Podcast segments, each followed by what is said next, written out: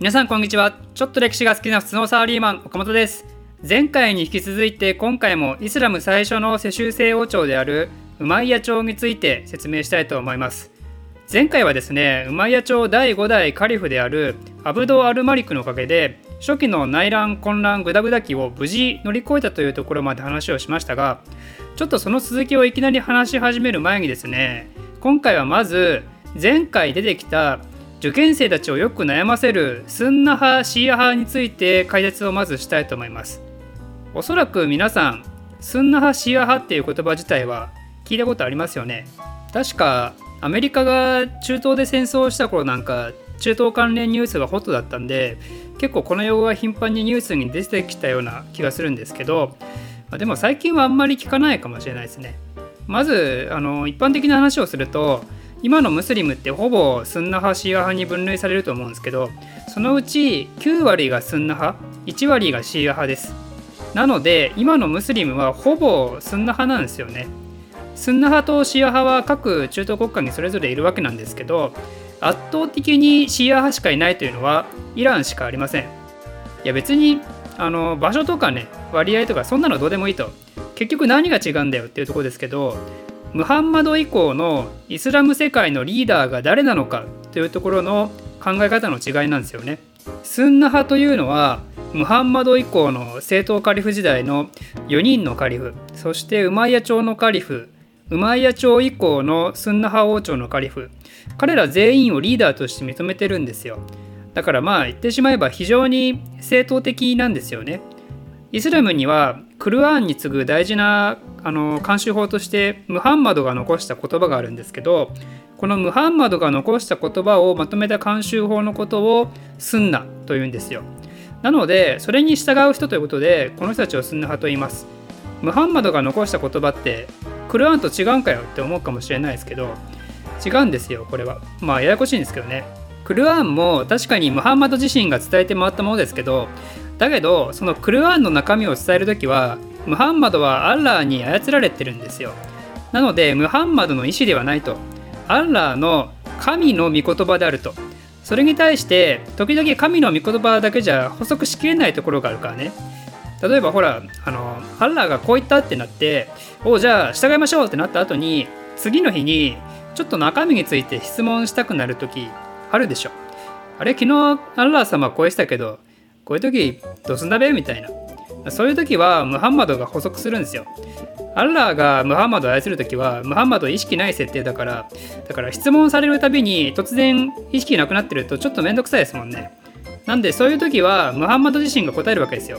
そういうありがたい補足説明をまとめたのがスンナだと。ちなみにスンナに従う人々をスンニーって言いますんでだからスンナ派はスンニ派とも言いますね。なので繰り返すとスンナ派は非常に正統的であると。初代正統カリフのアブーバクルだってムハンマドの推薦によるものだからね。最後の預言者の推薦によって決まった後継者なんだからそれをリーダーとして認めるのは当たり前のように思うんですけどね。それに対してじゃあシーア派はどういう人たちをリーダーとして考えているかというとこれはムハンマド以降は4代目正統カリフのアリーとその子孫のみしか認めてないんですよ。結局正統カリフのうちアリー以外の3人はムハンマドともう血縁上全然関係ねえじゃんって。それに対してアリーはいとこだしムハンマドと同じ血が流れてるわけですよね。だから超偉大なるムハンマド様の後継者はいとこであるアリーしかおらんと、まあ、私の推測ですけどねシーア派の卵ってアリーの昔からの取り巻きだったんでしょうね。アリーとマブダチの連中が正統カリフでアリー以外が選ばれてるのが許せなかったと思いますよ。でそんなシーア派の卵にとってリーダーのアリーが死んだら次はアリーの子孫たちを大事にしますよね。ということで今でもシーア派はアリーおよびその子孫たちしかリーダーとして認めてないんですよね。シーア派のシーアっていうのはシーア・アリーの略で日本語に訳すとアリー派という意味です。でシーア派はリーダーのことをカリフと呼ばずにイマームと呼びます。イマームっていうのは集団礼拝する時の舵取り役の名称です。だから繰り返しますがシーア派の人たちにとっては正統カリフ時代の他の3人アブーバクルは偽物の指導者。ウマルも偽物の指導者。ウスマーンなんて絶対許せない大犯罪者みたいなね。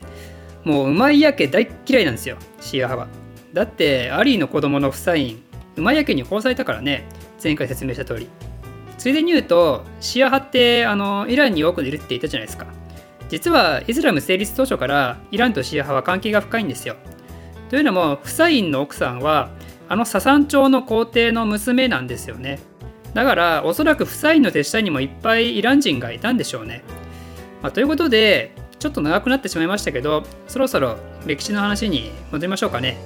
アブド・アルマリクがウマイヤ朝を安定化させた後ウマイヤ朝は防潮戦争に手を出すようになります。防潮戦争は東と西と進めるんですけど特に歴史上大事になるのは西の方ですね。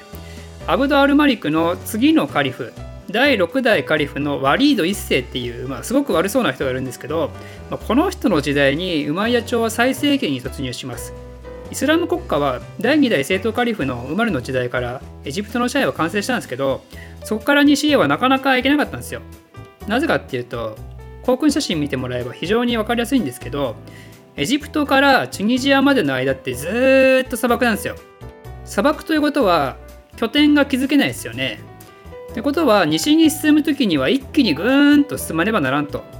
だけど砂漠を越えた今のチュニジア辺りのエリアそこには何の国があったかというとここはビザンツ帝国領なんですよね。ずっと前はねここら辺はカルタゴでしたけどポエギ戦争でローマが勝って以来ここら辺の土地はローマ領でしたよね。だからビザンツはめっちゃ邪魔してくるわけですよ。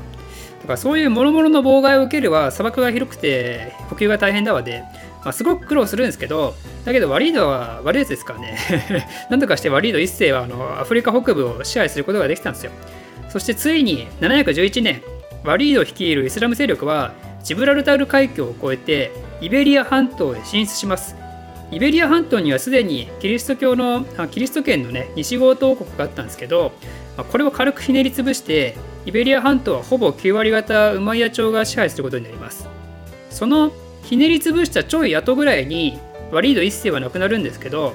その後もさらに北上の動きをね止めずにキリスト圏のね侵略を進めていくんですよねしかもですねそのキリスト教圏にとってさらに嫌なことに西からの進出のほかなんと東からの攻撃も受けてキリスト教圏の東側の蓋でビザンツの大本営があるコンスタンティノープルが包囲されるんですよ。キリスト教圏からしたら西から東からウマイヤ朝がどんどん攻めてくるんですよ。これはやばいっすよね。とてもね。でもね頑張った。頑張ったんですよね。西も東も。まず東の方。コンスタンティノープルはビザンツが何とかしてウマイヤ朝の包囲を耐えるんですよ。この包囲は冬を越えたんですけどねなんかあのものすごく厳しい冬だったみたいでこれにはイスラム軍は苦労させられたようですね、まあ、やっぱ暑いとこ出身だからねで実はウマヤ朝がコンスタンティノープル包囲を失敗するのはもうこれで3回目なんですよ。これでいよいよねウマヤ朝のビザンツ攻略作戦は修正せざるを得なくなってもうイスラームがコンスタンティノープルを本気で落とそうとする動きは今後数世紀行われなくなるわけですよ。ちなみにそれが再開されるのはなんとオスマン帝国の時代まで時が進みます。オスマン帝国は1453年にコンスタンティノプルを落とすのでねまあ、イスラムからしたら700年越しの大勝利なわけですけどだけどオスマンになるまではそもそもビザンツを本気で倒すための攻撃をしなくなったと。そのきっかけとなったのがこの8世紀前半のウマイヤ朝に対して行った徹底抗戦だったわけですよね。もしここで1回でも落とされてたりしたらね仮にその後キリスト教圏が取り返したとしても頑張ればコンスタンティノープル落とせるじゃんってイスラムから思われちゃうわけですからねだからその後数百年そういう争いが起こらなくなったっていうことからこの時のビザンツの勝利は歴史上非常に大きな意義を持ったわけですよ。ということで東からの攻略は侵略はこれで OK と。次は西からの攻撃ですよね。西からの攻撃はこれはまた有名な戦いがあってトゥール・ポアティエ間の戦いというやつです。732年。これはウマイヤ朝と今のフランス・ドイツあたりにいたフランク王国との戦いになるんですけどカール・マルテル率いるフランク王国はこれに勝利します。イスラム軍は基本ラクダに乗った騎馬隊集団だったんですけど西ヨーロッパって森じゃないですか。だから不慣れな森での戦いに多分イスラム軍は苦労したんでしょうね。とりあえずこの勝利によってイスラムのこれ以上のヨーロッパ進出を防いだわけですよ。だからこの8世紀前半の2つの戦いウマイヤ朝によるコンスタンティノープル包囲戦とトゥール・ポアティエ間の戦いの勝利はその後のキリスト教圏の歴史を劇的に変えましたよ。ちなみにトゥール・ポアティエ間の戦いは今後の西ヨーロッパの軍人の在り方に対して重要な変化をもたらすんですよね。フランク王国の兵士たちはこの時ほとんど歩兵だったんですけどそれに対してイスラム兵はラクダに乗ってたと言いましたよね。やっぱね歩兵に対して騎兵って強いんですよねいつの時代でも。だからフランク国もこの後騎兵の育成を図ります。そしてちょうど都合のいいことにこのぐらいの時に西ヨーロッパにあぶみが伝わるんですよ。騎馬兵を作らないとっていう意識と強い騎馬兵を作るための技術がねほぼ同時期に来たわけですよね。じゃあその結果西洋で何が起きたかというとこの騎兵育成が浸透して発展していくと騎士という文化が登場してくるわけですよ。騎馬で主君に従って戦闘に従事する少領主たちです。つまり彼らは封建制の基盤になっていくんですよね。なので封建制ってねそもそもフランクがトゥール・プアティエ間でイスラムと交戦したからこそ起こったのかもしれないですよね。でその後はさっき言ったようにイスラームから本格的な侵略は今後受けなくなるわけなので西洋世界はですね封建制に基づく土着型権力者たちによって行われる決して統一されることがない戦乱の世の中に突入していってしまうわけですよね。イスラムの信仰を抑えたことによってキリスト教圏そのものの防衛に成功したわけですけど代わりにキリスト教圏内では諸侯同士で血みどろの争いが起こり教会は権威向上のために科学の否定をし始めそして中世の暗黒時代が始まってしまうと果たしてこれらの勝利はキリスト教圏を救ったのか救ってないのか人類にとってプラスだったのかマイナスだったのかっていうのはまあ何とも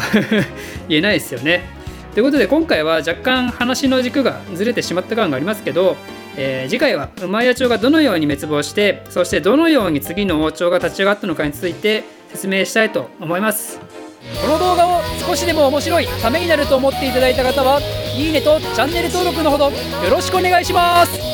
ではまた。